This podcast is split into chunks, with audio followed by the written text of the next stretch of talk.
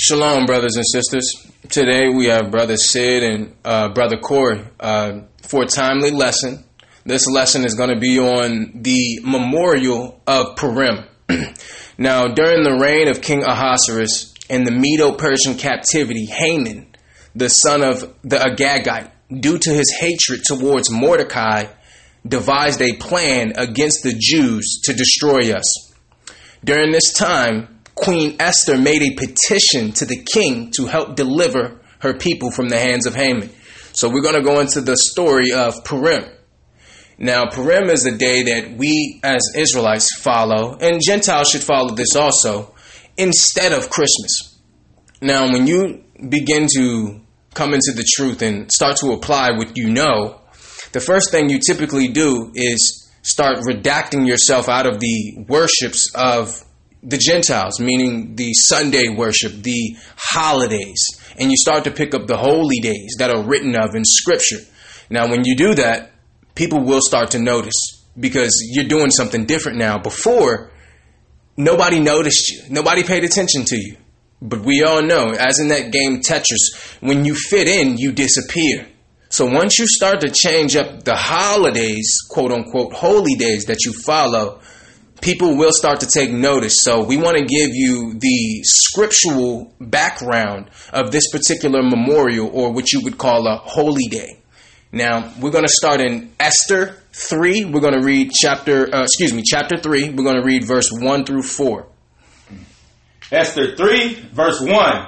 After these things did King Ahasuerus promote Haman, the son of Ammedatha the Agagite, and advanced him and set his seat above all the princes that were with him. Now, if you've if you've learned for the brothers and sisters that learn amongst our church, you know that Agagite is the son of Agag, and Agag is another name for Amalek or the Jew who you call today the Jewish seed. So they're from the stock, excuse me. They're from the stock of Amalek or who you call today Jewish people.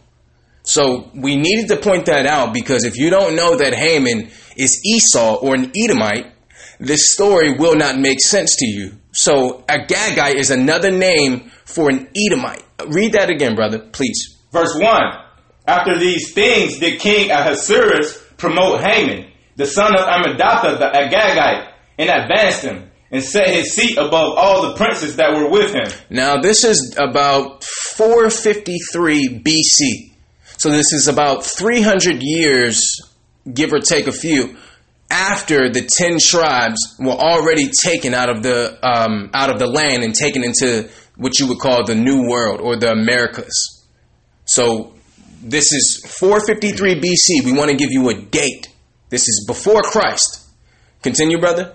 Verse 2 And all the king's servants that were in the king's gates bowed and reverenced Haman. Now, Haman was put in position to go against us, the Jews or the Israelites. So what we this was during the Persian Medo captivity. So he was in Persia, but he was not a Persian. And we want to prove that actually. We're going to go to Esther 16 and 10 because see, what Edomites do is they like to hide themselves. So they'll move into another land and then change their name. So they'll go into Europe and now they're Europeans. Or they'll go into America and now they're naming themselves Americans when that's not scripturally sound. If I, as a Jew, as a black man, move to Korea, I am not Korean now. But they're doing this on purpose to hide their identity. We're going to show you to prove to you that Haman was not a Persian, even though he was in charge of a Persian land. We're going to go to Esther 16 and 10, and you have to go to your apocrypha for this. Esther 16 and 10.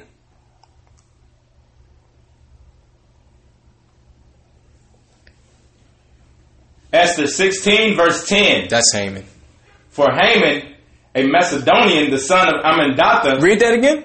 For Haman, a Macedonian, the son of Ammedatha, being indeed a stranger from the Persian blood and far distant from our goodness, and as a stranger received of us. See, so Haman, the Macedonian, a stranger from the Persian blood. See, so he wasn't Persian even though he was in a Persian land. Let's show you that. Let's go to First Maccabees 1 to show you when they went into Macedonia. Macedonia is predominantly Greek or Greece. Let's go to First Maccabees. We're going to read verse one, uh, chapter one, verse one. First Maccabees 1 and 1. And it happened after that Alexander, son of Philip, the Macedonian, who came out of the land of Chettiim, had smitten Darius, king of the Persians and Medes, that he, he reigned in his stead the first over Greece. See, so we know that Alexander, we call he's known in history as Alexander the Great. We we don't call him that. We we refer to him as Alexander the Greek because nothing he did was great. He was a homosexual sodomite, and he was a man of war. So this is how they got into Macedonia. They warred against the Persians. Alexander the Greek conquered Persia in 331 BC. He started warring against them in 334. So we wanted to prove to you that just because you're in a Persian land does not make you a Persian. Now we're going back to Esther. We're going back to Esther 3. We're going to read verse 1 again 1 through 4. Esther 3, verse 1. After these kings did King Ahasuerus promote Haman, the son of Ammedatha the Agagite, and advanced him, and set his seat above all the princes that were with him. See, so now he's being promoted. Esau or Edom, our big brother, the so called white man, is being promoted in the Persian kingdom. Continue, brother. Verse 2 And all the king's servants that were in the king's gate bowed and reverenced Haman, for the king had so commanded concerning him. But Mordecai bowed not, nor did he reverence. Read that again. Verse 2 And all the king's servants that were in the king's gates bowed and reverenced Haman, for the king had so commanded concerning him. But Mordecai bowed not, nor did he reverence. See, Mordecai, who was an Israelite, did not bow. Now let's show you why he didn't bow. We're going to Exodus 20 and 5 because if you're an Israelite, it was commanded of you of the Most High God not to bow down to another uh, God or king in reverence. So Mordecai said, I, you know, I, I don't care, you know, what authority you may have due to government, but I'm not going to forsake my God's laws. Let's go to Exodus 20 and 5 to prove to you why he didn't bow because some people may say, why didn't he just bow down? See? Exodus 20, verse 5. Thou shalt not bow down thyself to them, nor serve them. For I, the Lord thy God, am a jealous God, visiting the iniquity of the fathers upon the children, unto the third and fourth generations of them that hate me. Right. See, to prove to you that the Most High, this is the Ten Commandments, said that we shall not bow down ourselves to them. And also it proves that there are generational curses because it says visiting the iniquity of the fathers upon the children. So, you know, if a father have a particular struggle, typically his son is going to have that same struggle. Or a mother have a particular struggle. Her daughter usually have that same struggle. So if your father was maybe a alcoholic then his son may want to stay away from alcohol because it's it, it will be easier for him to slip into that lifestyle so we wanted to show you that the Most High commanded us as Israelites, who He gave the law to, not to bow down. Let's go to 2 Kings 17 and 35 just to buffer that point. We're going to 2 Kings 17 and 35 just to prove to you why he did not bow. 2 Kings 17 verse 35 with whom the Lord had made a covenant and charged them saying, Ye shall not fear other gods, nor bow yourselves to them, nor serve them, nor sacrifice to them. See? And this is why. This is why Mordecai, the Jew, the Israelite, did not bow down himself. See? Let's go to let's go back to Esther now. We just need to give you some background on why he was not bowing because we get that question. Well, why didn't he just bow? Everybody else is doing it to prove you that Israelites aren't like everybody else. We're we're we're you know we're dealing with a completely different law. So just because, you know, Gentiles do these things don't mean that, you know, Hebrews or Israelites are going to follow. We're, we're, we're, you know, we won't deviate from the laws of the Most High. Read verse 2 again, brother, please. Esther 3, verse 2. And all the king's servants that were in the king's gates bowed and reverenced Haman, for the king had so commanded concerning him. But Mordecai bowed not, nor did he reverence. See, so once Haman was um, given or allocated that position as, you know, second in command, he started to have people bow down to him. Mordecai refused. Continue, brother. Verse 3 Then the king's servants, which were in the king's gate, said unto Mordecai, Why transgressest thou the king's commandment? Now it came to pass, when they spake daily unto him, and he hearkened not unto them, that they told Haman to see whether Mordecai his matters would stand. For he had told them that he was a, a Jew. For he told them what? He was a Jew. See, to prove to you that the world know that Jews or Israelites don't follow their laws. See? And it was more to this. It, their worships, we don't follow their worships. Why are they trying to get us to follow their worships? Why is that? If it's just if it's just a holiday, then why are they trying so hard for us to follow their worships and do what they want us to do? Because they know that if the Most High commanded us, His people, Israelites, not to do something and we do it, then they're able to they're able to attack us. They're able to we're unable to defend ourselves. Our protection is taken away from us. Our hedge. See? So they came to him every day and said, "Listen, man, why don't you just bow, bro? It's not that big of a deal. Just bow." He told him, what did he tell him, brother? He said, For he had told them that he was a Jew. See? So Israelites, we don't abide by their rules. We, you know, the first day of the week is not the day where we reverence the Most High. We're doing it on the seventh day, like He commanded. We're not eating the foods that they deem acceptable. We're not celebrating the days that they deem acceptable. And we're not celebrating the New Year or any of those holidays when they say it is. Because if you follow the Bible, and this is not just for Jews, but you know, Jews and Gentiles alike that want to, you know, make it into the kingdom. We're we're on a different mind we're in a different mindset. We have a different outlook. We're going by different laws. So just because you think it's okay, it's okay for you, but it's not okay for us. Every man is not equal. It's that's proven. And if you think that every man is equal, you being a a so-called minority, then the programming have worked. Because why? If you think that being swung on a tree and having to pick peas, pick cotton, if you think that's equality, then you're more of a slave than we could ever, you know, than we could ever imagine. Because you're looking at your stage of subserviency to being equal. So we know that every man is not equal. That's why we went into captivity. Continue, brother. Verse 5 And when Haman saw that Mordecai bowed not, nor did him reverence, then was Haman full of wrath. Read that again. Verse 5 And when Haman saw that Mordecai bowed not, nor did him reverence, then was Haman full of wrath. Now Haman knew that Mordecai was a Jew, and he knew that he wouldn't bow. Why? Because he was an Edomite. Remember, Esau is our big brother. He's the big brother of the Israelites. So at one time, Esau followed the law of the Bible. Because why? He's a son of Abraham. He's the son of Isaac also. But once that blessing was taken from him and he sold his birthright, then he, he became, you know, he, be, he had venom and vitriol in his heart for us. So here he is at this time coming against our people once again, full of wrath.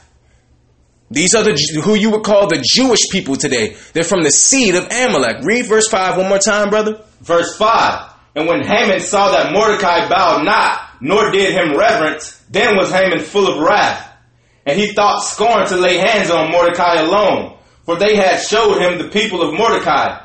Wherefore Haman sought to destroy all the Jews. Read that again. Wherefore Haman sought to destroy all the Jews that were throughout the whole kingdom of Ahasuerus, even the people of Mordecai. See, now look at this. For those who, you know, a lot of us, our people, especially the Jews or Benjamin, Judah, and Levi, um, which are predominantly the Negro tribes, we always say, you know, even, you know, a lot of my family told me, you got to follow the laws of the land. Well, look at this. This is the law of the land, to bow down. See? This is why we don't follow the laws of the land. Now, we're not to say that if your laws don't deviate from our laws, then we'll follow that. But the second you deviate from what the Most High say, we're not going to be able to follow you. So we can respect, you know, thou shalt not kill and steal and all of that. We can follow that because that's in our law. But our law is upheld to a higher degree than any law of the land. And that's how it should be. Read verse 6 one more time, brother. Verse 6 And he thought scorn to lay hands on Mordecai alone, for they had showed him the people of Mordecai. Wherefore Haman sought to destroy all the Jews that were throughout the whole kingdom of Ahasuerus, even the people of Mordecai. See, so they are looking to destroy us now. Why? Why are they trying to destroy us? Because we won't bow. See? because we won't deal with their holidays or their holy days. Why is this? See? See, it's something more. It's something more sinister there. It's not just a celebration. It's not just an action. They know that if they if they can get us to break up, break the Most High's law willingly, then they'll be able to control us and take us down. See? Continue, brother. Verse 7. In the first month, that is the month of Nisan. Now, this is during the Persian captivity, so that's why it's using these names for the months because we know that the Most High didn't name these months after Nisan. That's a Greek or that's a goddess or god, lowercase g. So we just wanted to point out a lot of people will see this and say, "Oh, okay, so the Bible is calling this month Nisan." No, we were during this was during the Persian Medo captivity. So when you're a slave, you go by their calendar. The same way we're going by the what is it, the Gregorian calendar now. We're under captivity to the Romans. Therefore, we're you know they're naming the months what they want to name the months. Read that again, brother, please. Verse seven. In the first month, that is the month of Nisan, in the twelfth year of King Ahasuerus, the cast Pur, that is the lot before Haman, for day to day and from month to month to the twelfth month, that is the month of Adar. See, continue. Verse 8 And Haman said unto King Ahasuerus, There is a certain people scattered abroad and dispersed among the people in all the provinces of thy kingdom, and their laws are diverse from all people. Now, notice what he said. He said that there is a certain people scattered abroad. Now, the Most High said what? He said he would scatter us through the four corners of the earth. See? So Haman knew. Because why? Esau followed the Bible at one time before he had that venom and vitriol and bitterness in his heart. Right? See? So they knew. Read that again, brother, from the top, please. Verse 8. Verse 8. And Haman said to King Ahasuerus, There's a certain people scattered abroad and dispersed among the people in all the provinces of thy kingdom, and their laws are diverse from all people. Neither keep they the laws of the king's laws. Neither, therefore, it is not for the king's profit to suffer them. See, it said they their laws are diverse from all people. Exactly. See, that's the point we want to magnify right there. Our laws are different from all people. We're not all people. We're not Gentiles. We're Israelites. So we're not gonna, you know, we're not gonna allow you to have God be angry with us any longer. Read that part where it says, "and their laws" again, brother. And their laws are diverse from all people neither keep they the king's laws. Therefore, it is not for the king to prof- king's profit to suffer them. See, so Haman knew that as long as we followed these laws, they couldn't they couldn't control us to a degree. See, he said, therefore, it's not for the king's profit to suffer them. Why? Because we're under the Most High's protection. See, it says, neither keep they the king's laws. So, was he being truthful here? No, he wasn't being truthful because there was a lot of laws in that land that we were following. I'm sure there was laws that say, you know, you can't be a fornicator, um, you can't steal or kill. We're following all of those laws. It's specific laws that they wanted us to follow, which was their holidays, which was bowing down to them and reverencing them as a god. See? So that's why they had a problem with us. Now he came to the king. Here he is instigating, saying, You're not really superior if they follow their own laws. See?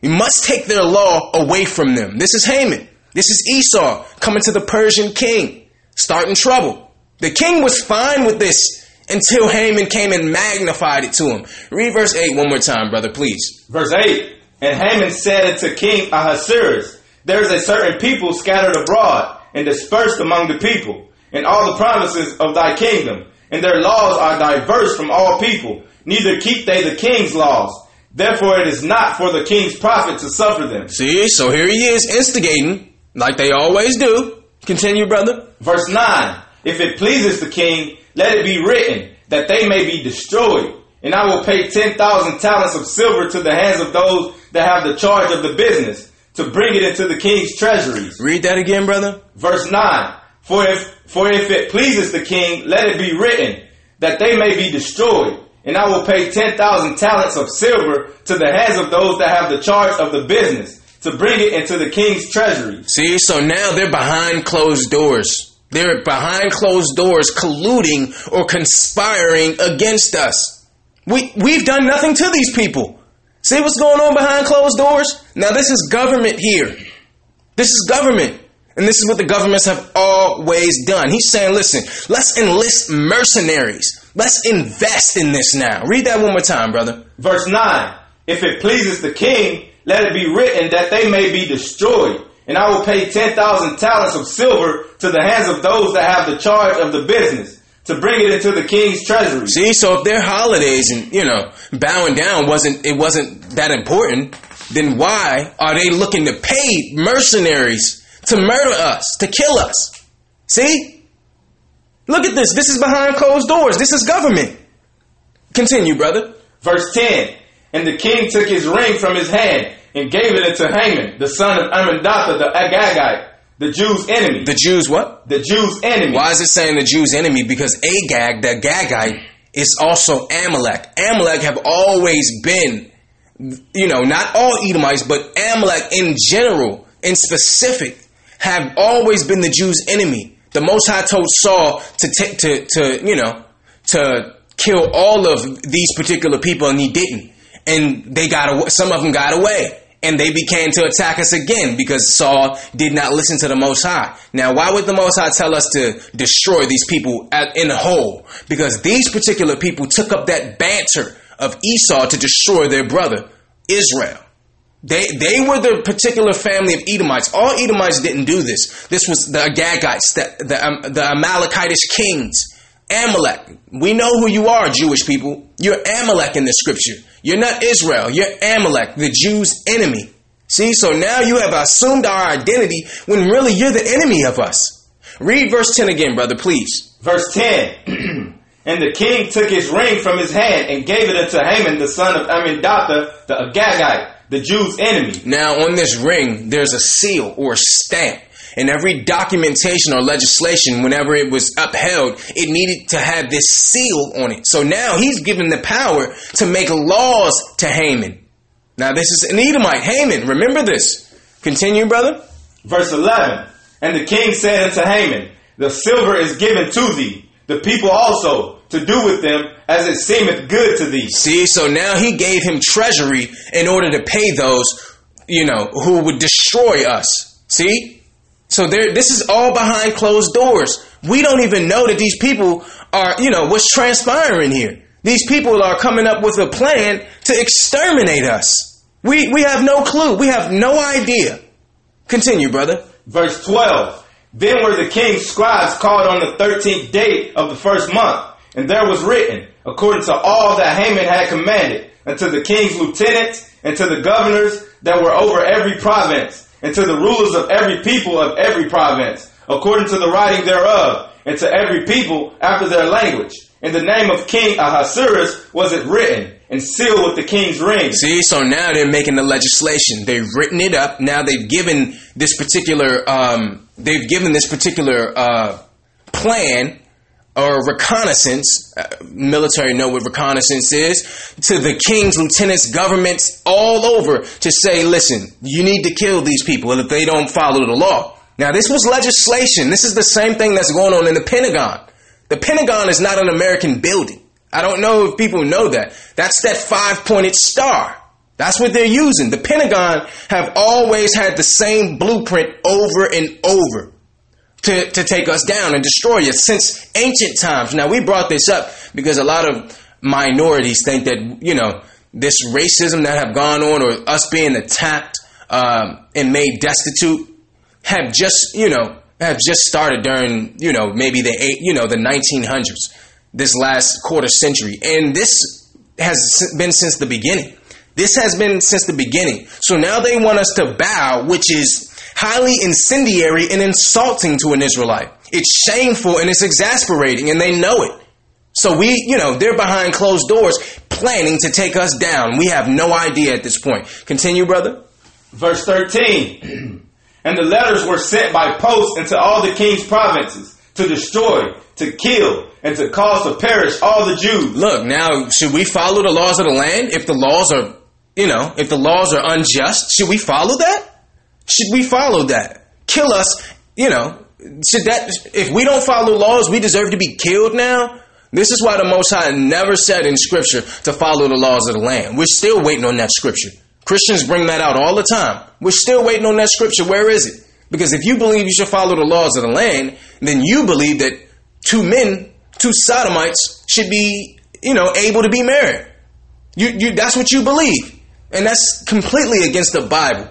So we will follow the laws of the land until they deviate against our law, which we're going to uphold over government at all times. Read that scripture one more time, brother, please. Verse 13. And the letters were sent by post into all kings' provinces to destroy, to kill, and to cause to perish all Jews, both young and old, little children and women. See, look, even the children and women. Look at this. This is like martial law. Look at what they're doing here. They looking to kill us all, even the women and children. They had no, you know, at least when we were, you know, when we were people, David was, you know, when David was running the army, we weren't slaying women and children. They have, you know, they they have no morals, no values at all, and they're gonna pay, they're looking to pay people for this. Now, the same people that are looking to pay those to kill us are the same people that paid Judas. Same people, same exact guys. Read that one more time, brother, from the top. 13. Verse, verse 13. And the letters were sent by post into all the king's provinces to destroy, to kill, and to cause to perish all Jews, both young and old, little children and women, in one day, even upon the thirteenth day of the twelfth month, which is the month of Adar, and to take the spoil of them for a prey. See, now, to in the twelfth month. The twelfth month is the last month. Now, our twelfth month is in February. Now, this particular time, um, of Purim, that holy day is, according to the Bible, February 20th, sundown, through February 22nd, sundown. The New Year's in March when things are new. When, you know, it's springtime, things are living again, not in the dead of winter. See, so as they said, we're dealing with diverse laws. And our laws are not to celebrate New Year's on January 1st because it's not a new year. Not for us. For Gentiles, maybe, but we differ in every way. We differ in every way. And we love that. We love to be different because why? The Most High made us different.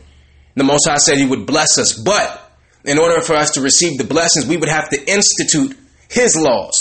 So He would let us rule the world if we institute His laws in that world that we're ruling. And that's what we're going to do. Read 13 one more time, brother. Verse 13. And the letters were sent by post into all the king's provinces to destroy, to kill, and to cause to perish all Jews both young and old, little children and women, in one day, even upon the thirteenth day of the twelfth month, which is the month of Adar, and to take the spoil of them for a prey. See, and to take the spoil. So they're looking to kill us and take our belongings. Look at this. And you want to follow the laws of the land, even if they're unjust? See, and this is what the police use now. Listen, I'm just I'm just following the law. It's my job. I'm just doing my job. It's the law. Spread them. Get on the ground. See? They always have done this. I'm just doing my job. I'm just following the law. What if the law is unjust? What if that? Continue, brother. Verse 14.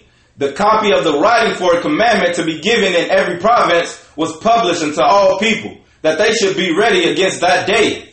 The post went out, being hastened by the king's commandment, and the decree was given in Shushan the palace. And the king and Haman sat down to drink. But the city Shushan was perplexed. See, so now they're looking to just party now. Uh, you know, they have put out a, you know, they have now put out or established a decree that we should be murdered and now they want to sit back and drink and that's how we that's that's how these people are these gentiles will kill you and then go drink a beer that's what they'll do this is who you have ruling right now and you don't understand why we're perplexed why, you know, why we feel like we're always being attacked. Because it's not white people that's attacking us. It's systemic.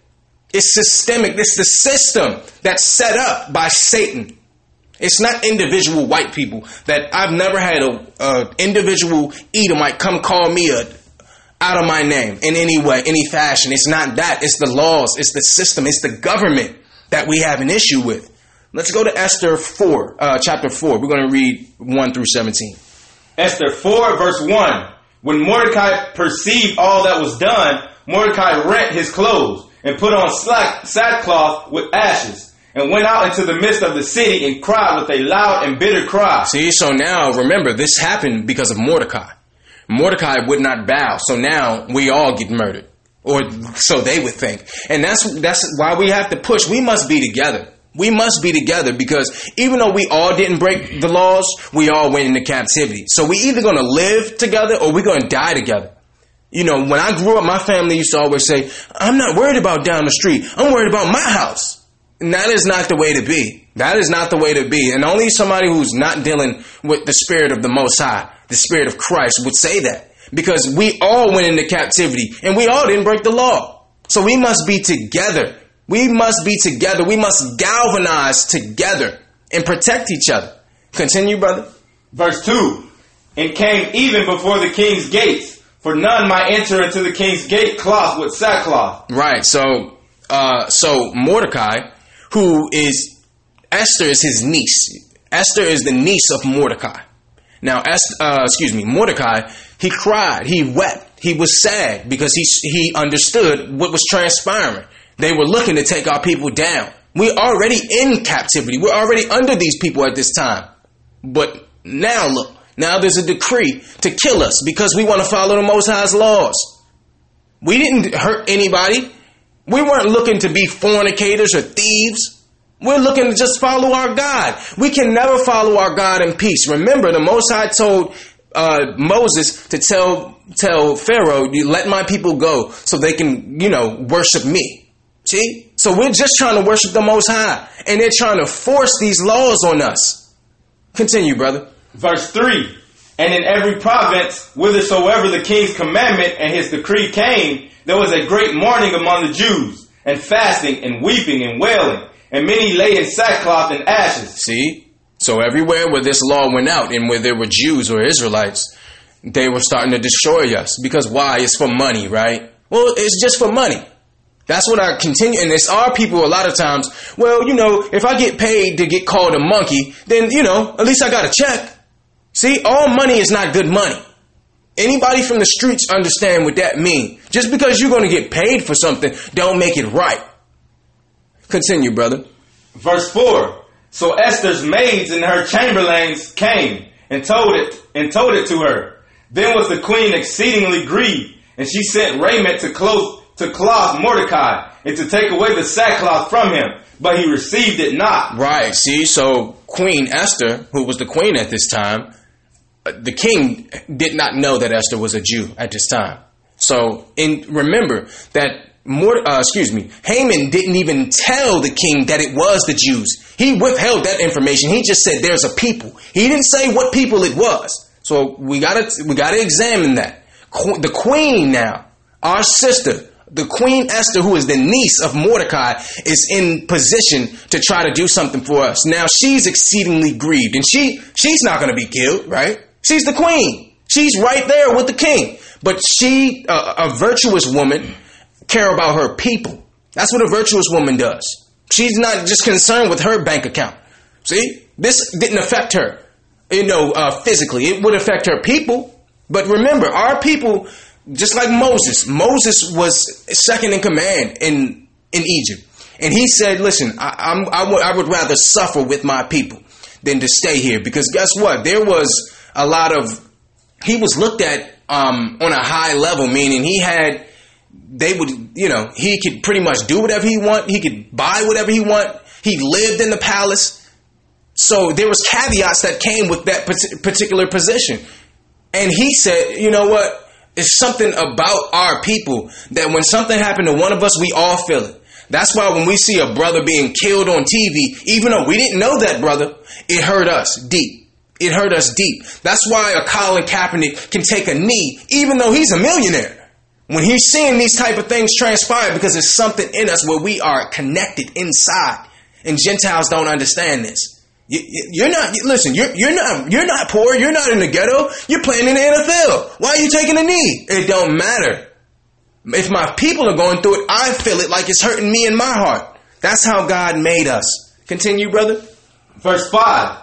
Then called Esther for Hatach, one of the king's chamberlains, whom he had appointed to attend upon her, and gave him a commandment to Mordecai to know what it was and why it was. See, so now she's saying she's sending she's sending um, a servant to Mordecai to know why that what happened and why is this happening. Continue, brother. Verse 6 So Hatach went forth to Mordecai into the streets of the city, which was before the king's gates. And Mordecai told him of all that had happened unto him, and of the sum of the money that Haman had promised to pay to the king's treasuries for the Jews to destroy them. See, so here Haman is. He's looking to pay you. And that's what a lot of the Jewish people will do. They will pay you to destroy your own people. They will pay you. Money is not everything. In fact, the root of all evil, you know, money is the root of all evil. Because people think because there's a check or there's some money, you know, at the end of whatever your behavior is going to be, that's what Satan always used. He used that for Judas. Our brothers uh, would sell each other out to this day, sell drugs to their own mother for some dollars. That's going to pass away. They know. Satan know how to use money in order to get you to break the law, to sin against God. And that's why the Most High said it will be a hard thing for a rich man to make it into the kingdom. Continue, brother. Verse 8 Also he gave him the copy of the writing of the decree that was given at Shushan to destroy them, to show it unto Esther, and to declare it unto her, and to charge her that she should go in unto the king, to make supplication unto him, and make request before him for her people. See, so Mordecai is telling his niece, you know, we need you to make supplication. We need you to go talk to him, you know, plead our case, right? Because Mordecai can't get that close to him. This is the queen, and see, and that just shows the that just shows the fact that the Most High put Esther there as the queen for a specific reason. Even before this transpired, he was putting people in places, you know, for things to happen. So Esther was queen at this time, so she could help her people. See, and now we want to point out that we, you know it it really bothers us that a lot of Hebrews or Israelites are overlooking women's power. Women went through the same slavery and captivity as us, and they have power. They have righteous power. And a lot of times they saved our behind, and they're still saving our behind. So this sister had the power and the wherewithal to make supplication for her people when she wasn't even suffering with them. So we want to just put that out there. Sisters have power. And any brother who can't see that is not worthy of having a sister. Continue, brother. Verse 9 And Hatach came and told Esther the words of Mordecai. Again Esther spake unto Hatach and gave him commandment unto Mordecai. All the king's servants and the people of the king's provinces do know that whosoever, whether man or woman, shall come into the king into the inner court, who is not called, there is one law of his to put him to death, except such to whom the king shall hold out the golden scepter, that he may live. But I have not been called to come into the king these 30 days. See, so what she's saying is, I can't even go speak to the king unless he called for me, or I will die. See? So now she's putting her life on the line. She's saying, I haven't, I haven't even been, I haven't spoken to the king in 30 days. I can't go into those inner courts where he is. This is what she's saying. Read that one more time, brother. Verse 11. And the king's servants and the people of the king's provinces do know that whosoever, whether man or woman, shall come into the king's into the inner court, who is not called, there is one law of his to put him to death, except such to whom the king shall hold out the golden scepter, that he may live. But I have not been called to come into the king these 30 days. See? So now she's going to put her life on the line, right? See, look at this. Continue, brother. Verse 12. And they told to Mordecai Esther's words. Then Mordecai commanded to answer Esther, Think not with thyself that thou shalt escape in the king's house more than all the Jews. See, so he's saying, listen, we're your people. And if it happened to us, it's going to happen to you. This is Mordecai. This is this is Mordecai talking to his niece, saying, "Listen, what you know, what good is it for you to escape? You know, just because you're in the king's house, and all of us to be destroyed? When are your people? Read that one more time, brother. Verse thirteen. Then Mordecai commanded to answer Esther, "Think not with thyself that thou shalt escape in the king's house more than all the Jews. For if thou altogether holdest thy peace at this time." Then shall their enlargement and deliverance arise to the Jews from another place. But thou and thy father's house shall be destroyed. And who knoweth whether thou art come to the kingdom for such a time as this? See, so who knoweth if the Most High put you in this position? Who knoweth if the Most High put you in this position just for this time? Those of us who know the history know that there was another queen before Esther. There was a party transpiring, and the king called her out, and she didn't go out to him. So she he felt, you know, he felt embarrassed or shameful. He was perplexed. He felt insulted by his queen showing, uh, you know, disobedience in front of his guests. So, you know, make a long story short, Esther replaced that queen. Esther became queen at that time because she embarrassed him in front of his, you know, his cohorts. See, so what he's saying is, who knows if the Most High put you in the kingdom for this time here? So we must be at the place where we need to be at when the Most High needs to be there. And we want to point this out because why? Because the king wasn't an Israelite. And I know brothers who are harping on, you know, you can't date, you know, you you know, you need to date an Israelite. If you you gonna go to hell if you don't date an Israelite. Look at this. She was she was you know she was wife or queen to another nation, and this sister saved us. So a brother or sister don't have the right to tell somebody who they can and cannot wife or husband, be a husband with. Because the, what Satan used for evil, the Most High can turn around for good. Now, we're not saying, you know, go out there and just deal with other nations. But if the Most High have a plan, the Most High have a plan regardless of what any brother or sister is saying. Continue, brother. Verse 15. Then Esther bade them return to Mordecai this answer. Go gather together all the Jews that are present in Shushan and fast ye for me. Read that again. Verse 16. Go gather together all the Jews that are present in Shushan, and fast ye for me, and neither eat nor drink three days, nights or day. I also and my maiden will fast likewise, and so will I go unto uh, the king, which is not according to the law, and if I perish, I perish. Woo! You see that? that's a that's a strong sister right there. That is a strong sister right there. Look at this. It's a couple things we need to examine with this scripture. The power of fasting. See? When there's something going on and you need, you know, you need intervention from the Most High, what do you do? You fast. So the thing that you can examine is you can fast for somebody else. See? So she said, listen, go to Mordecai, tell him to get all the Jews together. We all, I need you all to fast for me because if I go in there, I may lose my life. So when you need intervention from the Most High, healing, you need an answer you need to fast. This is the power of fasting. And I know uh, other nations don't do this. This is Israelites that do this. We know the power of fasting. Read that one more time, brother. Verse 16. Go gather together all the Jews that are present in Shushan, and fast ye for me, and neither eat nor drink three days, night or day. I also and my maidens will fast likewise, and so will I go in unto the king, which is not according to the law, and if I perish, I perish. See, so she was cognizant of the power of fasting. See, and we always must remember that. She, it was unlawful, uh, you know, in that kingdom for her to go into that inner court. She hadn't even spoke to the king in over 30 days. And she was going to go there and she was going to make supplication for her people. Now that's strength right there. That is strength. She's doing something that no man could do. See, she's using her virtue, she's using her smart, she's using her beauty to save her people. See? So I don't, uh, you know, I really have no tolerance for brothers who think this work is just for the brothers. This work is not just for brothers. Sisters have work too. And a lot of times their work will save our behind. Continue, brother. Verse 17. So Mordecai went his way and did according to all that Esther had commanded him. See? So the queen told you know told Mordecai, you know, this is what I need you to do, and Mordecai did it. See how we when we work together, we must stop being against each other and be together with one mindset. When we have one mindset, nobody can stop us. Especially when we are being protected through the Most High in the Holy Spirit, through wisdom. See?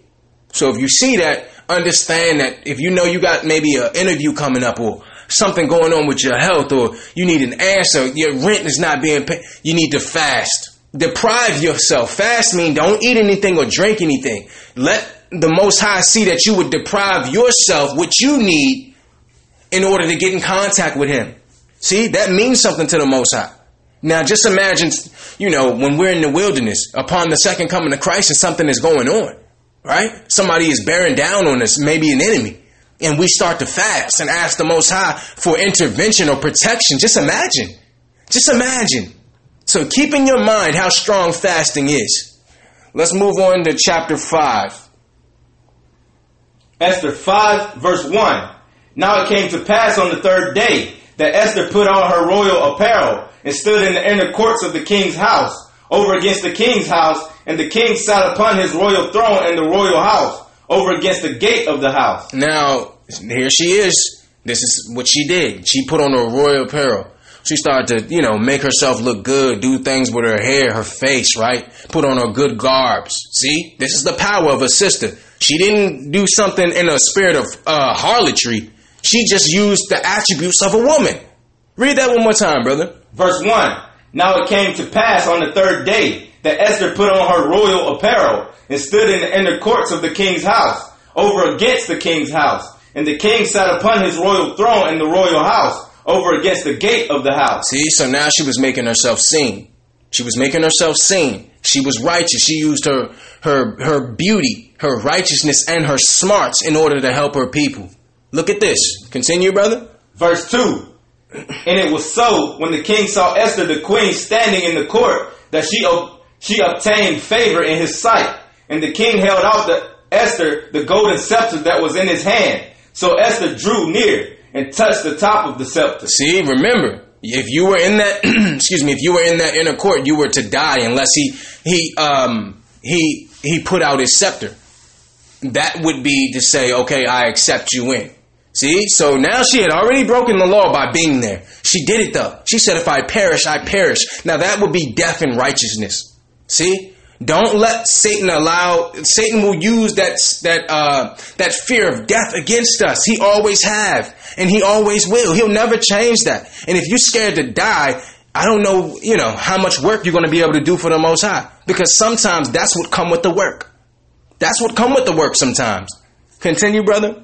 Verse three. Then said the king unto her, What wilt thou, Queen Esther? And what is thy request? It shall be it shall be even given thee the half of the kingdom. See, he said, so, you know, he, you know how brothers are. You know, what, what's wrong? What do you need? I'll give you anything. I'll give you half of the kingdom. This is what he's saying. You know how brothers are. Continue. Verse 4 And Esther answered, If it seem good unto the king, let the king and Haman come this day into the banquet that I have prepared for him. See, now she's using her wisdom. She didn't go right into telling her what transpired or what was going on with her people. She said, read it again, brother, please. Verse 4 And Esther answered, If it seem good unto the king, let the king and Haman come this day unto the banquet that I have prepared for him. See, so now she said, I need, I want you and Haman, your, you know, your second in command to come to a banquet, come to a dinner, a party that I've prepared.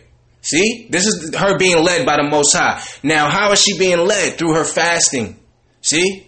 Through her fasting, the Most High is dealing with her, giving her what to say, where to go, what to do. That's what happens through fasting. You have that clear connection. Your mind is clear. Why? Because you haven't eaten anything. Once you fulfill your flesh and eat, a lot of things change. Now you want to go lay down, your mindset change, everything change. So when you deprive yourself of fulfilling your flesh, you get clarity. You get clarity with the Most High. Continue, brother. Verse 5 Then the king said, Cause Haman to make haste, that he may do as Esther had said. So the king and Haman came to the banquet that Esther had prepared. See? So she was smart. She didn't just go and say, tell, you know, the king what Haman did outright. Why? Because then the king may have, you know, sent her away and then went and spoke to Haman. Then Haman would have had a chance to make his case. See? So she said, nah, I'm not going to do that. She used her wit. She said, I need them both in the room at the same time. See? Look at this. Content, read uh, 5 again, brother. Verse 5. Then the king said, Cause Haman to make haste, that he may do as Esther had said. So the king and Haman came to the banquet that Esther had prepared. So, brothers and sisters, just as an overview of what have transpired up until this point, Esther started to use her piety, her virtue, her smarts in order to persuade the king. She went into the inner courts. You know, sisters know when you want something from your man, what do you do? Start batting your eyes, right? You start mm-hmm. speaking in that soft tone of voice, right? So women know, you know, you know how to, when you're dealing with your husband, you know how to get him to do what you want to do. You know, y'all have power and strength. She wasn't dealing in the spirit of a harlot. She used piety. She used her virtue. She used her smarts and her wisdom in order to help her people, not to help elevate her or get something that was tangible for her. She did this in order to save her people. So right now we're at Esther 5. We're going to read 5, uh, verse 5. Verse 5. Then the king said, Cause Haman to make haste, that he may do as Esther had said. So the king and Haman came to the banquet that Esther had prepared. See, so she asked for Haman and the king to come to a banquet that she had prepared. And Haman acquiesced. Because why? Because he's second in command. So this is what's transpiring. Verse 6 And the king said unto Esther at the banquet of wine, What is thy petition? And it shall be granted to thee. And what, and what is thy request? Even to the half of the kingdom it shall be performed. See, and you know how men are. He at this time he probably feeling himself. He like, whatever you want, babe. What's what's what's wrong? What's what's wrong, boo? Right? you know how brothers are. I give you anything, whatever you want. What's wrong with you? See? Continue, brother. Verse 7 Then answered Esther and said, My petition and my request is, if I have found favor in the sight of the king, and if it please the king to grant my petition and to perform my request, let the king and Haman come to the banquet that I shall prepare for them, and I will do tomorrow as the king hath said. Then went Haman forth that day joyful and with a glad heart. But when Haman saw Mordecai in the king's gate, that he stood not up nor moved for him, he was full of indignation against Mordecai. See, so whenever Haman came into a room, people were supposed to bow. Now, we already know Mordecai is not going to bow. So he summoned Haman and the king, and then she said, Listen, I'm going to prepare a banquet, and I want you both to show up. So Haman thinks this is a good thing at this time. He's like, Oh, yeah, tomorrow, we listen, we, we, we going to party tomorrow. He's happy about this. Then he sees Mordecai, and his countenance turns to vitriol and venom. Read verse 9, brother. Verse 9 Then went forth then went Haman forth that day joyful, with a glad heart. But when Haman saw Mordecai in the king's gate, that he stood not up nor moved for him, he was full of indig- indignation against Mordecai. See, here you go. He's angry again. He's angry. Now we already know that he have made a decree to have all Jews um, to be killed. You don't follow the law, which what their law is, which is that you need to bow down, you need to follow their holidays or holy days, whichever you want to call it. Then you know they should pay people to kill you. You know, even if they don't, you know, with even if they don't destroy you, if somebody else destroy you, they should be paid. That would, uh, you know, that would give them the the push to do more, to find others that they could kill in order to make money. Look at this. Continue, brother. Verse 10 Nevertheless, Haman refrained himself, and when he came home, he sent and called for his friends, and Zeresh his wife. See, so he refrained himself because he was in the company of the king and queen. So he said, ah, I'm gonna let it go. I'm gonna let it go. Continue. Verse 11 And Haman told them of the glory of his riches, and the multitude of his children, and all the things wherein the king had promoted him, and how he had advanced him above the princes and servants of the king. See, so now he's boasting. Now he's boasting in his his um his position. He's like, look how much you know. th- Due to my strength and my smarts, I've become rich. You know, I, I'm in charge of princes and servants. I'm second in command. See, now he's he, you know, now he's being somewhat alloquacious. Continue, brother. Verse 12 Haman said, moreover, Yet Esther the queen didn't did let no man come in with the king unto the banquet that she had prepared, but myself. And tomorrow am I i- invited into her also with the king. See, so now he's saying, look, you know, I'm I'm such in a high position that no man is going to the banquet other than me and the king and the queen. Look at this. He's happy about this. He have no idea what's about to transpire. See? And and see, she was she used her piety and her smarts because she could have easily when she had the king alone just told her what was going on but the the most high didn't want that he wanted them to get it all you know get it together have them all in the same room and then you know then put it on a plate for him you know put it at his feet of what was transpiring with her people and what he was doing behind closed doors because if she would have did it at the wrong time and the timing was off you know, Haman probably would have got to the king and started to sway him a little bit. So she was like, you know, nope, I'm not going to do it now.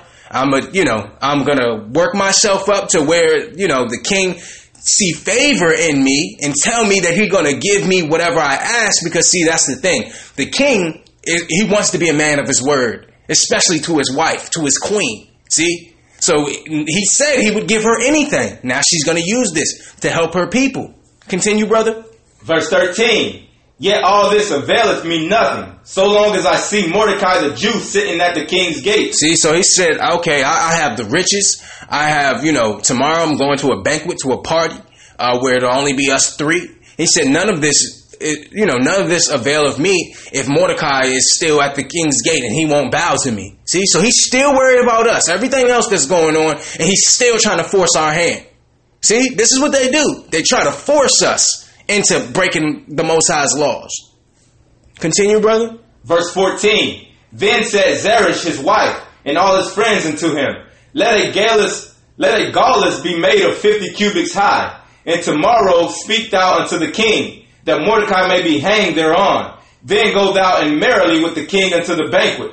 And the thing pleased Haman, and he caused the, gal- the gallus to be made. See, so they're making a contraptment to hang Mordecai. See? So now his wife and friends are saying, "Yeah, let's make you know, let's let's make a contraptment where you can hang Mordecai, you know, after you know at the banquet or after the banquet." See, so now not only is he boasting, his friends are feeding into this.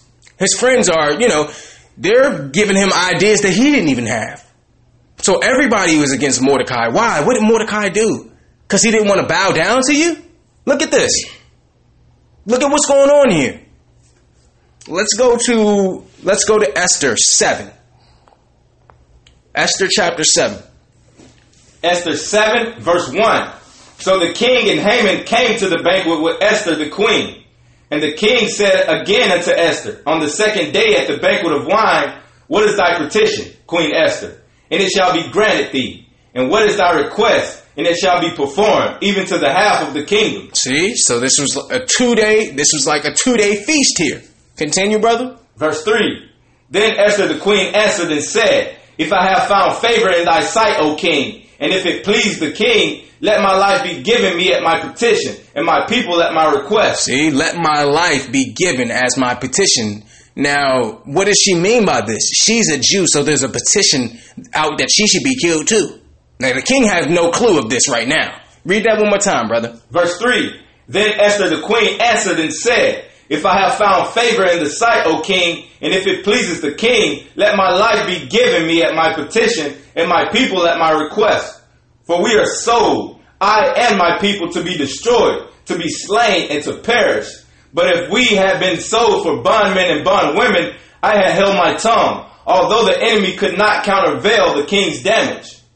Then King Ahasuerus answered and said unto Esther the queen, Who is he and where is he that does presume in his heart to do so? See, so now she's saying, you know, you know, my life hanging the balance for my people. We're sold as bondmen and bondswomen. We're slaves. And there have been a decree or legislation that have been established, sealed by the king's ring, that we should be destroyed. And now the king is like, what? What man dare to try to destroy my queen and her people. Look, look at this. Read verse 5 again, brother. Verse 5. Then the king Ahasuerus answered and said unto Esther the queen, Who is he and where is he that doeth presume in his heart to do so? And Esther said, The adversary and enemy is the wicked Haman. Whoa! Read that again, brother. Verse 6. And Esther said, The adversary and enemy is the wicked Haman. Then Haman was afraid before the king and the queen. See? See why, you know, the the placement and the way she did it, how she did it, where she did it, the timing was critical. Look at this. She was cognizant that if she did this in a, you know, in in private, that it may, you know, there may be something that happens where it sways. So she, you know, during a party, because you know, prior to this, during a party, his prior queen embarrassed him. So now she have another party, right? So he's not going to be embarrassed again. See, so she used all of this. The Most High gave her this wisdom. She brought, she put together the banquet. There's drinking, there's food there.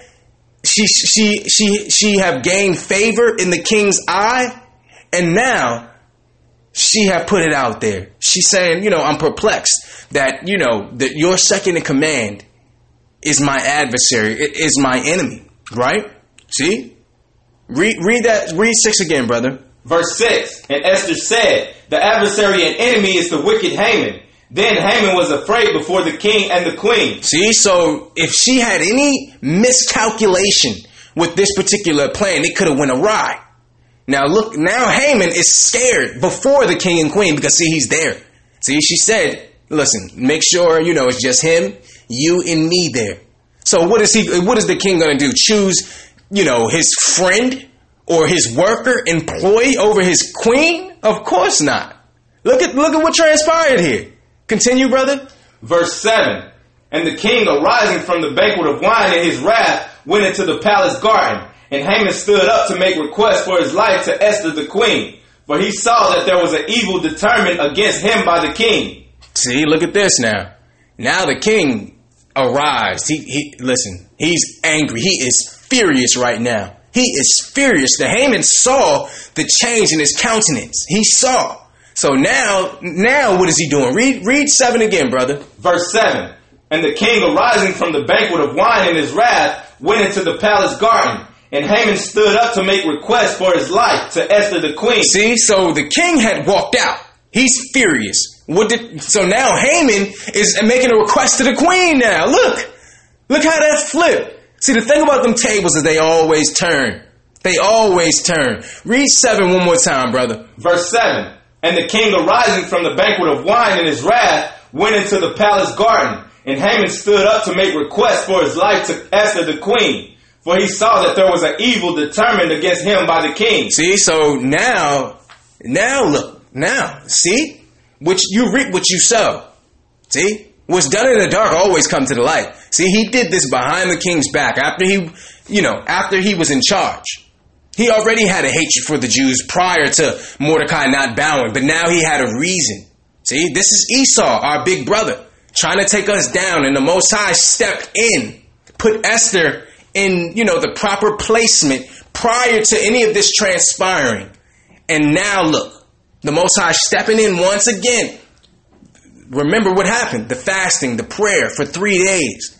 Now look, look at, look how the Most High came to save us again. He would not have done this had we been breaking his law. Even though we were, you know, we were serving these people at this time, we still weren't breaking the laws. So we'll follow the laws of the land as long as it aligns or it's maligned with the laws of the Most High God. And we'll stand on that. We'll stand on the Most High side. Because if, you know, the Most High be for us, who can be against us? And this is the proof right here. See? So we're going into this lesson because there's an act, there's actual passages to substantiate this day of worship. See, Christmas, there, it, you know, you, you say, they'll come to you and say, well, we know it's not Christ's birthday. They'll start off like that and then they'll keep going. See, this is actually something that happened in history for our people. This was something, you know, your children will come to you and start to come to you and say, Dad, Mom, can I get this for Purim? Can I have this? Can I get this? See? The same way they did for Christmas. Because why? If you train up a child in the way he or she should go, when they're older, they will not depart from it. See? So you can say when your child when your child come to you and say, why, why do we celebrate Purim? You can say, well, you know, Haman, an Edomite, uh, Amalek, Jewish.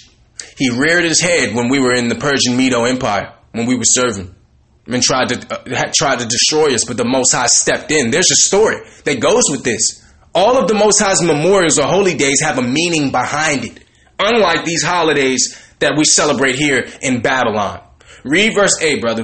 Verse 8 then the king returned out of the palace garden into the place of the banquet of wine, and Haman was fallen upon the bed whereon Esther was. Then said the king, Will he force the queen also before me in the house?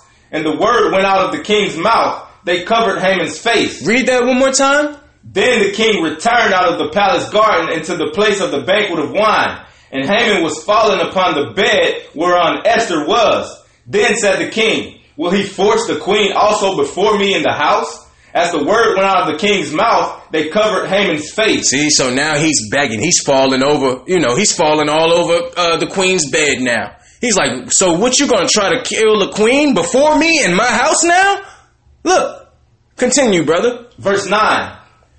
And Harbona, one of the chamberlains, said before the king, Behold also the gallows, fifty cubits high, which Haman had made, made for Mordecai, who had spoken good for the king, standeth in the house of Haman. Then the king said, Hang him thereon. Now, you know, when you go actually to the story before of the story of Purim, Mordecai uncovered a plot to kill the king previously before this. So the the king already knew who Mordecai was because he saved the king from being killed. That's why he said, "Who had spoken good for the king." Read nine again, brother. Verse 9 And Harbona, one of the chamberlains, said before the king, Behold also the gallows fifty cubits high, which Haman had made for Mordecai, who had spoken good for the king, standeth in house in the house of Haman. Then the king said, Hang him thereon. See, so this contraptment was in the house of Haman. This was in his own house. What happened now? See? Read read verse 10, brother. Verse 10 So they hang Haman on the gallows that he had prepared for Mordecai. Then was the, was the king's wrath pacified. See? So that same gallows he had in his home, he hung from that same contraption. Look at that. See? So while you're while they're behind closed doors looking to take us down, the Most High stepped in, used a woman, used a strong sister, and that's why this is a memorial. We're going into it today because if it wasn't for that sister, we would be gone. We would be done right now. This sister used her piety, her virtue, her smarts, her wisdom, her beauty in order to save her people. And the Most High did what? Stepped in for his people, like he always does. Haman made a contraptment to hang Mordecai, who was a righteous man. And he hung from that same contraptment. Look at that. Look at how that works. Let's go to Esther chapter 8. Esther 8, verse 1. On that day did the king Ahasuerus give the house of Haman, the Jews' enemy, unto Esther the queen. And Mordecai came before the king, for Esther had told what he was, was unto her. Read that one more time. Verse, verse 1. On that day did the king Ahasuerus give the house of Haman, the Jews' enemy, unto Esther the queen. And Mordecai came before the king, for Esther had told what he was unto her. See, so now Esther have the she now have obtained the property. the property of the man that tried to kill her and her people. And she it says and Esther had told what he was unto her. So she showed now the relation that her and Mordecai shared. Because the king didn't know this. And that's why there's a time and a place to share information. If you start giving that information up too quickly, it may, you know, it may be shunned. It may be a stumbling block. So, you know, the, let the Most High, let, let wisdom, let the Holy Spirit guide your mouth into when and where to give certain information. That's, that's what we have to examine here. Because with you being in the truth, you'll come across a lot of things that you know that other people don't know, but it may not be the time nor the place for you to be to divulge that. Let the Most High, you let wisdom control your lips. Continue, brother. Verse 2. And the king took off his ring which he had taken from Haman and gave it unto Mordecai. And Esther set Mordecai over the house of Haman. Now look what happened. Mordecai is now second in charge. look how that flipped around. See? So even in the face of death, you must do what's right. Don't deviate from the scriptures. Don't deviate from the scriptures, even if it seems like death is coming. See? Even if it, it become law in whatever particular land or country that you're living in. If it go against the Most High God, we're not going to follow it. Period. Read that one more time, brother. Verse 2. And the king took off his ring which he had taken from Haman and gave it to Mordecai. And Esther set Mordecai over the house of Haman. And Esther spake yet again before the king, and fell down at his feet, and besought him with tears to put away the mischief of Haman the Agagite, and his the justice, and his device, excuse me, that he had devised against the Jews. Now, what's going on here is remember, the legislation was already sanctioned at this time. Remember, they already had made the legislation that the Jews must be killed. Right? So now, she's trying to plead with the king to reverse that judgment because it's already out there. The, the, the decree have already went out to all the provinces, right? Read that one more time, brother. Verse 3. And Esther spake yet again before the king, and fell down at his feet, and besought him with tears to put away the mischief of, of Haman the Agagite and his device that he had devised against the Jews. Then the king held out the golden scepter towards Esther, To Esther arose and stood before the king and said, If it please the king, and if I have found favor in his sight, and the thing seem right before the king, and I be pleasing in his eyes, let it be written to, the, to reverse the letters that devised by Haman, the son of Hamandatha the Agagite, which he wrote to destroy the Jews, which are in all the king's provinces. See? So she's looking to have that legislation reversed or amended. See, this is what's going on here. And this goes to prove to you that the Most High said that if we are righteous in His eyes, He'll make even the Gentiles, our enemies, find no fault in us. That's why we have to deal righteously. We have to deal, you know, you know, wise as a serpent, harmless as a dove. Because He will let, He will allow, you know, the Gentiles to even work on our behalf, even though they're not following the Most High. See, they're not following the Most High at all, but they're still being used by Him. See? Look at that. Continue, brother. Verse 6 For how can I endure to see the evil that shall come unto my people? Or how can I endure to see the destruction of my kindred? See, look at her. Look at this righteous sister saying, you know, it, it, it availeth me nothing, you know, that Haman is dead, but my people still be persecuted and killed. How, how? How do that, you know, how do that make me feel? I'm not happy about that. And of course, the king want his queen happy, right? Because if a queen is happy, then that make the king look good. See, so all of this is based on the king's, uh, the king's arrogancy in a sense. He want to look good, right? So through him looking good, he want to fulfill what his queen is asking him. So look how that is. It's from different angles that the Most High is working. The king don't want to be seen as if he don't know how to please his queen. In order, you know, in order for that to happen, these things transpire. So this is all about the king. He thinks in his mind. See?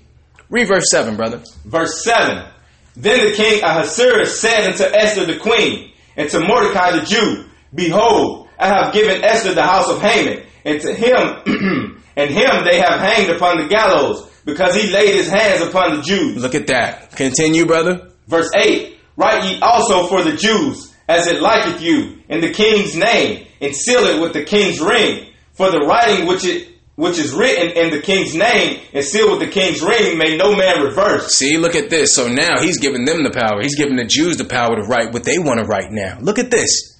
We're in, we're in servitude to these people, yet we're in control. Look at how this worked out. See, this is why we're celebrating Purim. This is why. This is something real. This is something that means something to us. This is history. We have scriptures to substantiate this worship. Continue, brother. Verse 9 Then were the king's scribes called at that time in the third month, that is the month of Sivan, on the three and twentieth day thereof. And it was written according to all that Mordecai commanded unto the Jews, and to the lieutenants, and the deputies and rulers of the provinces, which are from India unto Ethiopia. Look at that range from all the way from India to Ethiopia. We're all through that area. See? A lot of them Ethiopians and those brothers and sisters in India aren't who you think they are. They're actually Israelites. Look at this. Continue, brother.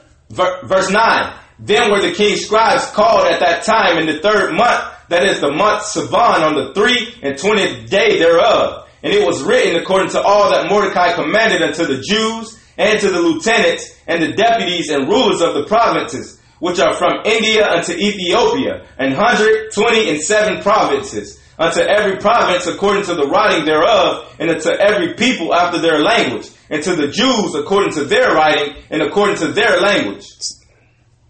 Verse 10, and he, and he wrote in the king Ahasuerus' name and sealed it with the king's ring and sent letters by post and on horseback and on riders of mules, camels, and young dromedaries. See, now look. Now look how that have switched. The Most High now have put us in position to make the laws. See? Even though you may not see a way out, it's called faith. It's, it's called faith. And this sister, during this particular memorial, put her life on the line for her brothers and sisters when she didn't have to. See, that's righteousness. And that's why sisters are a very important clog in this machine that we have. Because without sisters, this ain't gonna work. This cannot work. So it's, it's it, you know, it's time for us to give due you know, do honor and respect and see the power in these sisters. Build these sisters up. Therefore, when the time come, they may be able to help us. It's not all about fighting people and who knows scriptures the best. A lot of brothers think because they can break down some scriptures that it's all about them. And it's not. If, if this sister didn't save us, we wouldn't even be able to break down scriptures because we'd be dead. Continue, brother. Verse 11 Wherein the king granted the Jews which were in every city to gather themselves together and stand for their life to destroy, to slay, and to cause to perish all the power of the people and provinces that would assault them, both little ones and women, and to take the spoil of them for a prey. Look at that now. Look how that flipped.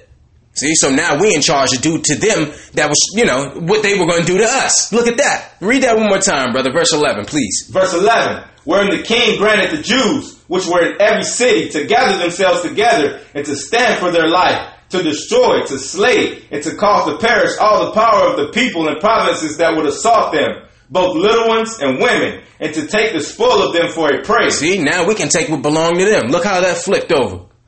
See? So that's why I always say Gentiles better watch how they're dealing with children of the Most High God. We don't have to defend ourselves physically and those kind of things because I know when somebody attack me, whether it be physically or you know psychologically, I know that the Most High is defending me, and I, I never say it to them, but I know inside my mind something gonna happen to that brother, something gonna happen to that sister, something gonna happen to that particular business that you know that tried to you know, embarrass us or insult us or show us in a shameful or incendiary way. The Most High always have our back. Continue, brother. Verse 12. Upon one day in all the provinces of King Ahasuerus, namely upon the 13th day of the 12th month, which is the month Adar, the copy of the writing for a commandment to be given in every province was published unto all people, and that the Jews should be ready against that day to avenge themselves on their enemies. See, look how that happened. Look how that works now. See? So the tables always turn. You better treat people with respect. Whether you think that they're the low of the earth or whether you have authority over them, that don't matter. That don't matter because guess what? There's going to be a paradigm shift and those who are on the bottom will be on the top. And you might want to, you know, treat those people with some type of respect. Because regardless whether you do it or not, we're going to be righteous towards you. The majority of us, but that's not to say that everybody will. But treat people with respect and don't do things just for money. Right? And if the law of the land go against the law of God, then what's there to talk about? Continue, brother. Verse 14. So the post that rode upon mules and camels went out, being hastened and pressed on by the king's commandment, and the decree was given at Shushan the palace. And Mordecai went out from the presence of the king in royal apparel in blue and white, and with a great crown of gold, and with a garment of fine linen and purple. And the city of Shushan rejoiced and was glad. Look at that. Look at that. Now Mordecai, remember he was in he was in sackcloth and ashes. Now look at look at his garments. Now look at his garbs. Now crown of gold, garments of purple, because purple is royalty. A lot of brothers and sisters don't know that, but in scripture, in ancient times, purple is the color of royalty. Continue, brother. Verse 16 The Jews had light and gladness and joy and honor. And in every province and in every city, whithersoever the king commandment and his decree came, the Jews had joy and gladness, a feast and a good day. A what? A feast and a good day. And many of the people of the land became Jews, for the fear of the Jews fell upon them. See? So now look at this a feast and a good day. And this is how we celebrate. This is how we celebrate it. Not only the feast, but we give presents, and we're going to show you where that comes from. We're going to show you where that comes from. Let's go to uh, Esther chapter 9. Esther 9, verse 1. Now, in the twelfth month, that is the month Adar, and on the thirteenth day of the same, when the king's commandment and his decree drew near to be put into execution, and the day that the enemies of the Jews hoped to have power over them, thought it was turned to the contrary, that the Jews had rule over them that hated them. See, see, look at look how that happened. So once the decree went out into these provinces, those same people, once they got those same, they got that legislation. They like, hold on, something ain't right about this. This looks like they're in charge over us now. Look how that flipped. And remember, this is in the twelfth month. February is the twelfth month. See, February is the 12th month according to the Bible. March is the new year. March is, you know, is when the Passover is. 12th month is in February according to scripture. Continue, brother. Verse 2 The Jews gathered themselves together in their city throughout all the provinces of the king Ahasuerus to lay hand on such as sought their hurt, and no man could withstand them, for the fear of them fell upon all people. And all the rulers of the provinces and the lieutenants and the deputies and officers of the king helped the Jews because the fear of Mordecai fell upon them. See, now look at that. Now the lieutenants, the army, the government's on our side now. Look at that. See? So while you was using that legislation to say it was okay to take us down, now look at what the legislation says. See? Look at that. Continue, brother. Verse 4 For Mordecai was great in the king's house, and his fame went out throughout all the provinces. For this man Mordecai waxed greater and greater. See, so now Mordecai's name was going out through all lands. And they see they saw him as a great man who didn't compromise himself or compromise his God. See? So there is a way for you to deal with the laws of the land and still follow your God. There is a way. You must have you must use your wisdom. And that's what we do. You know, we're not breaking any laws. We're not, you know, we don't steal, we don't kill, we're not fornicators, but we're not going to eat that pork. And we're not going to celebrate your holidays either. See? So we can follow the laws of a land as long as they don't deviate from the most high God. And that's what we do. That's what we do. That's what a righteous woman and man will do. See? So for them to make it seem as if, you know, we were not following laws, the Jews or the Israelites follow a ton of laws. They follow more laws than anybody. We're people of law. So whatever land have Israel in it will be blessed because why? We follow law. Continue, brother. Verse 5 Thus the Jews smote all their enemies with the stroke of the sword, and slaughter and destruction, and did what they would unto those that hated them. And in Shushan the palace the Jews slew and destroyed 500 men. One second. Brother, read verse 6 again, please. Verse 6 And in Shushan the palace the Jews slew and destroyed 500 men. Verse 7 And Parshandatha and Dalphon and Aspata, and Paratha and Adalia and Aradatha and Parmashta and Arisea and Aradai and Uzatha, the ten sons of Haman, the son of Haman Hamandatha, the enemy of the Jews, slew they. But on the spoil laid they not their hand. Right, see, so they slew the sons of Haman, but what? We didn't take their spoil. Right? We didn't take what belonged to them. Why? Because they're worshiping another God. See, so a lot of times the Most High would tell us to slay, to slew somebody, but not to take the spoil. Because when you take the spoil, you're taking cattle, you're taking all of that stuff. A lot of the stuff they've prayed gods into, right? A lot of the foods that they're eating are unclean. We don't need that. See, we're not doing it for that. See, we're righteous people. We're not doing it for what you have. We just want you dead because you you disrespect the Most High God. See, we're not doing this for financial gain. We're people of law, people of morality. Continue, brother. Verse 11.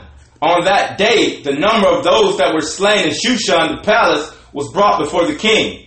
And the king said unto Esther the queen, The Jews have slain and destroyed 500 men in Shushan the palace and the ten sons of Haman.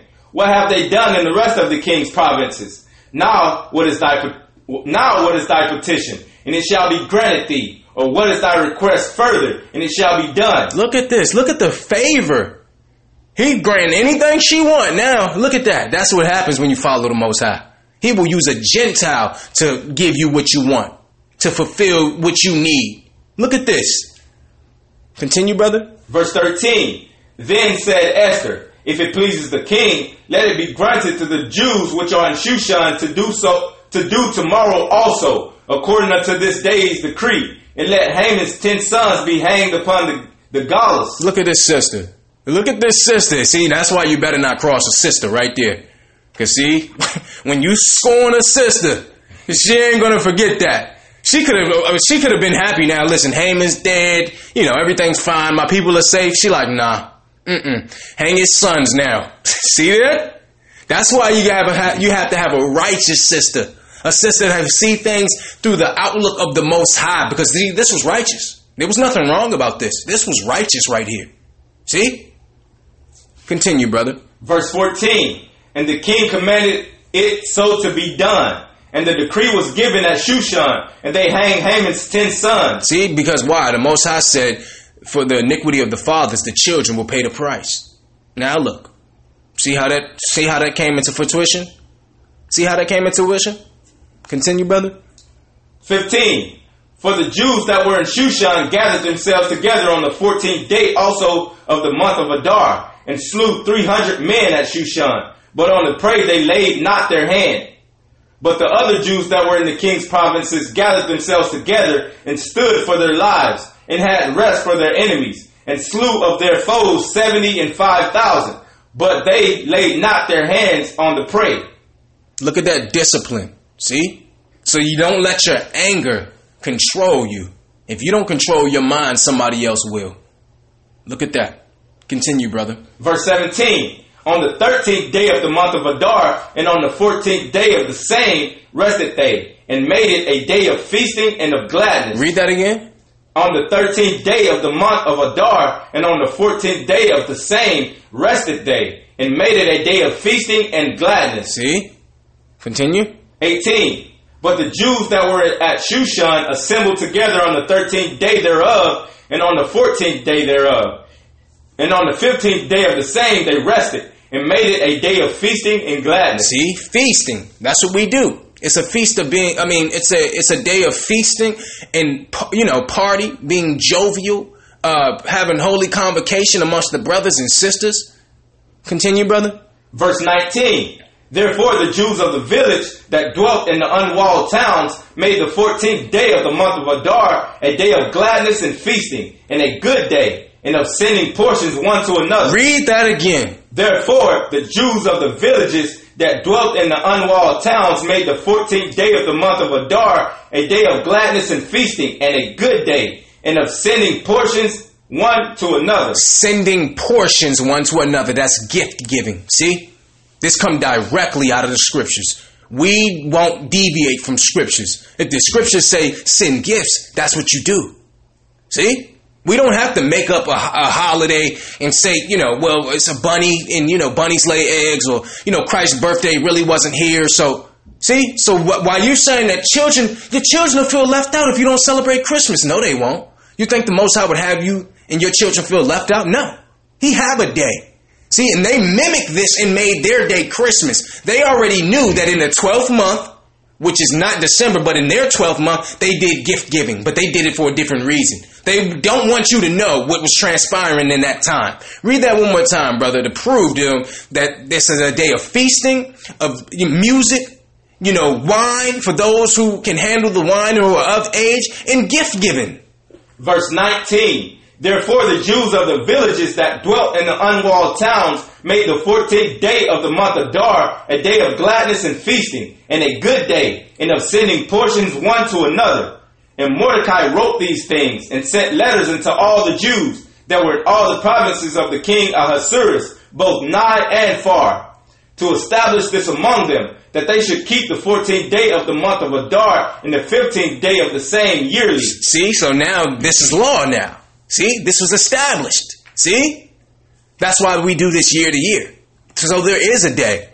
There is a day. Have nothing to do with a Christmas tree. Have nothing to do with Christ being born. Because Christ didn't say sin portions because he was born. It doesn't say that Christ was born on December 25th anywhere in Scripture, but it do tell you to do this script. Uh, this this passage does tell you, you know, what to celebrate and when to give gifts. And that's what we do. Your children will get their gifts. And if you teach them this story, they'll have an understanding, scripturally sound, you know, of the reason for this. See? You don't have to make up a lie or follow Satan in order to get a gift. The Most High got you covered. Continue, brother. Verse 22. As the days wherein the Jews rested from their enemies, and the month which was turned unto them from sorrow to joy, and from mourning into a good day, that they should make them days of feasting and joy, and of sending portions one to another, and gifts to the poor. See? Sending portions one to another and gifts to the poor. So on this day, sometimes you may want to give out some food. You may want to give out something to somebody less fortunate. Or after your feast, you know, the food that you don't finish at the feast, you take it out and give it to the, the less fortunate. Look at this. See? So we're only dealing with things we can prove through scripture. We're not following Christmas when nowhere in scripture do it say follow Christmas. When in fact Jeremiah chapter 10 verse 1 through 4 tell you don't put a Christmas tree in your house. See? So if you want to give gifts, there is a day to give it. February 20th, sundown to the 22nd. See? Continue, brother.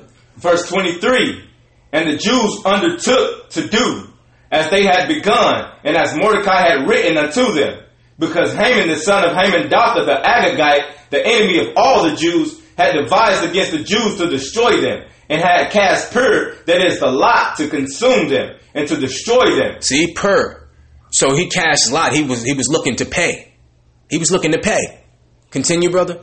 Verse 25. But when Esther came before the king, he commanded by letters that his wicked device, which had devised against the Jews, should return upon his own head, and that he and his son should be hanged on the on the gallows. Wherefore they call them they call these days Purim. Read that again. There, wherefore they call these days Purim. They call these days Purim. See, we're following Scripture. Everything we do at our at our church, we can substantiate through Scripture to keep the Most High happy with us. This is how you please the Most High. So how can you follow a day that's not even in Scripture and then don't follow what's in Scripture, what can be proven? Continue, brother. Verse 26. Wherefore they call these days Purim, after the name of Pur. Therefore, for all the words of this letter, and of that which they had seen concerning this matter, and which had come unto them, the Jews ordained, and took upon them, and took upon them, and upon their seeds, and upon all such as joy as joined themselves unto them. Read that again, brother. Verse 27. The Jews ordained and took upon them, and upon their seeds, and upon all such as joined themselves unto them, so as it should not fail, that they would keep these two days, according to their writing, and according to the appointed time every year. Every what? Every year. Every what? Every year. See? So the Jews taught their seed and those who joined amongst them. So Gentiles who were amongst us can celebrate this day. See? So don't let somebody tell you that if you're not an Israelite, you can't celebrate this. Read that one more time, brother. Verse 27. The Jews ordained and took upon them and upon their seed and upon all such as joined themselves unto them, so it is so it should not fail that they would keep the two days according to their writing and according to their appointed time every year. See? So this is a two day feast. See? So you have a day to give gifts and be amongst your family.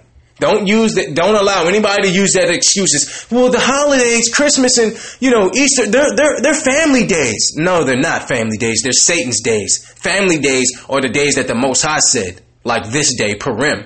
Two days, two day feast right here. Continue, brother. Verse 28.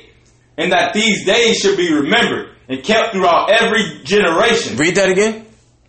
Verse 28. And that these days should be remembered and kept throughout every generation. So don't let somebody tell you that this is Old Testament. Every generation mean every generation. See? So just because they don't want to follow it, don't allow them to give you an excuse for you not to follow it.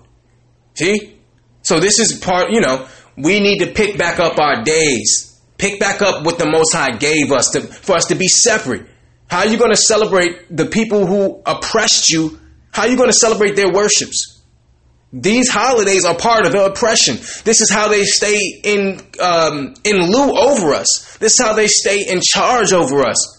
This is how they show their their authority over us by having us worship on their days and put down our own. Read 28 again, brother, please. Verse 28. And that these days should be remembered and kept throughout every generation, every family, every province, and every city. And that these days of Purim should not fail from among the Jews, nor the memorial of them perish from the sea.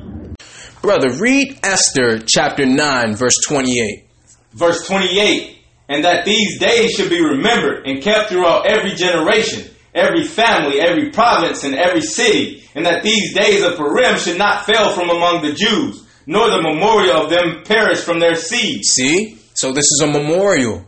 This is a memorial that was actually established after Leviticus 23. Because when you go into Leviticus, this day is not there because this was established after the law. See? So this is still a memorial. This is a memorial of Purim. These days, it's a two day feast, February 20th, sundown, to February 22nd, sundown. See? This is a law for the Jews, for the Israelites, not just the Jews, all 12 tribes. Continue, brother. Verse 29. Then Esther the queen, the daughter of Abigail, and Mordecai the Jew wrote with all authority to confirm the second letter of Purim. And he sent the letters unto all Jews to the hundred, twenty, and seven provinces of the king of Ahasuerus with words of peace and truth. Read verse 30 again, brother, please. Verse 30. And he sent the letters unto all the Jews to the hundred, twenty, and seven provinces of the kingdom of Ahasuerus with words and peace of truth. 31. To confirm these days of Purim and their times appointed, according to as Mordecai the Jew and Esther the queen had enjoined them, and as they had decreed for themselves and for their seed, the matters of the fasting and their cry. See? So this was decreed for even their seed, not just them, but their seed, their children after them. Remember, they fasted, they cried, they prayed. We, we need you to remember the strength of fasting and you can fast for somebody else. If somebody's sick, somebody else need an answer. You can fast with them. See? Continue, brother. Verse 32. And the decree of Esther confirmed these matters of Purim, and it was written in the book. See? See, look at that. So this was the story of Purim. We, we have two more scriptures, but this is what transpired on Purim, and this is why the Jews, this is why the Israelites, not just the Jews, all tribes, should follow this day because our people were on the, uh, you know, we were on the way to being destroyed if it wasn't for Queen Esther, a sister, who in her strength, in her piety, virtue, and wisdom, her beauty, she used it for the benefit of the Most High, for the benefit of her people. So, brother, read John 15 and 13. John 15, verse 13. Greater love hath no man than this, that a man lay down his life for his friends. Now listen, we all know that man signifies male and female. Read that one more time. Verse 13. Greater love hath no man than this, that a man lay down his life for his friend. See, there's no greater love than a woman or a man to lay down her life or his life for her friend or his friends. That's what Sister Esther did for us, and we're here today because of it. There is no greater love than for a man or a woman to lay down their life for their friends. And I know military brothers and sisters understand this clearly. Sister Esther put her life on the line, her comfortability on the line, her livelihood on the line for her brothers and sisters. And we're here today of it. We're here today because of it. And we're going to celebrate and make this day a memorial until all generations, until we pass away. And we're going to teach our children the same thing because she deserves to be spoken of. Her story deserves to be told. This is a day where you give your gifts because why? There was gifts given. The king gave us gifts. He gave, you know, he saved us through the Spirit of the Most High. The Most High saved us, but used that man to do it. Use Esther to do it. See? And there's a couple things you can take from that story. Even though she was married to somebody who was not an Israelite, the Most High used that man who was not an Israelite to preserve the Israelites. So you or nobody else have the right to tell a man or woman who they can and cannot marry. You let the Most High do that. We're going to end it off with Matthew 5 and 17. Matthew 5, verse 17. Think not that I am come to destroy the law or the prophets. I am not come to destroy, but to fulfill. For all those brothers and sisters and Christians who say, well, we don't need to follow that no more. That's the Old Testament. Since Christ came, there's different laws. Read that again, brother. Verse 17. Think not that I am come to destroy the law or the prophets. I am not come to destroy, but to fulfill. They'll stop you right there and say, see, he fulfilled it. You don't have to do that no more. Continue, brother. Verse 18. For verily I say unto you, till heaven and earth pass, one jot or tittle shall it no wise pass from the law, till all be fulfilled. See, till all be fulfilled. See, all things haven't been fulfilled. Only part of it. So till heaven and earth pass away, all of the Bible shall still stand. Because why? What part haven't been fulfilled? Will Christ's second coming have that been fulfilled? So all things haven't been fulfilled. The story is not over until the end. You can't stop it in the middle and then say, okay, yeah, he fulfilled it. No. Until heaven and earth pass away, as long as you can look outside and see a moon, see stars, see a sky, these laws, this book will shall forever stand. Christ didn't come to change the law. Don't allow a Christian to make you think that Christ came to destroy the law. He didn't come to change the law. Only law he destroyed was the law of death, meaning if you break a law, we can't then persecute you for that. We can't kill you for being a homosexual or for eating pork or working on the Sabbath. That's the only part that he took out the way was the death. Everything else stands. Continue, brother.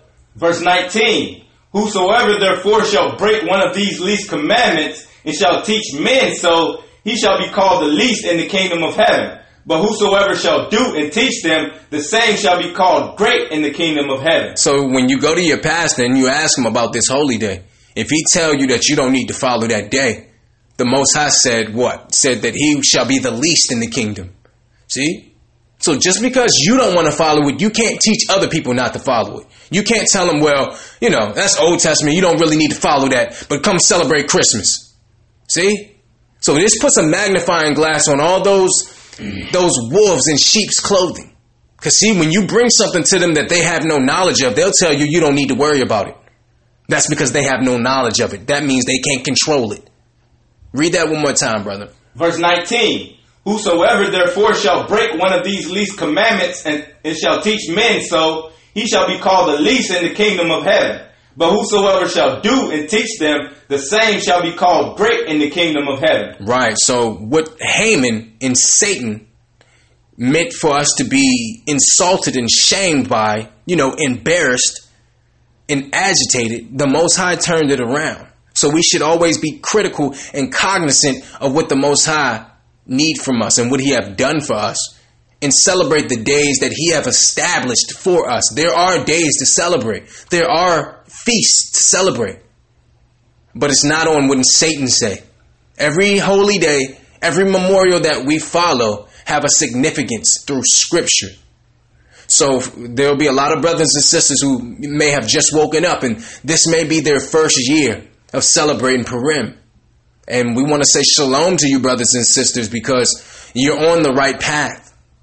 You know, we will feast, our church will feast. February 20th to February 22nd, you give your gifts, you feast, you drink your wine, you be righteous. We want to say shalom and Kwam Yashala. Kwam Yasharala.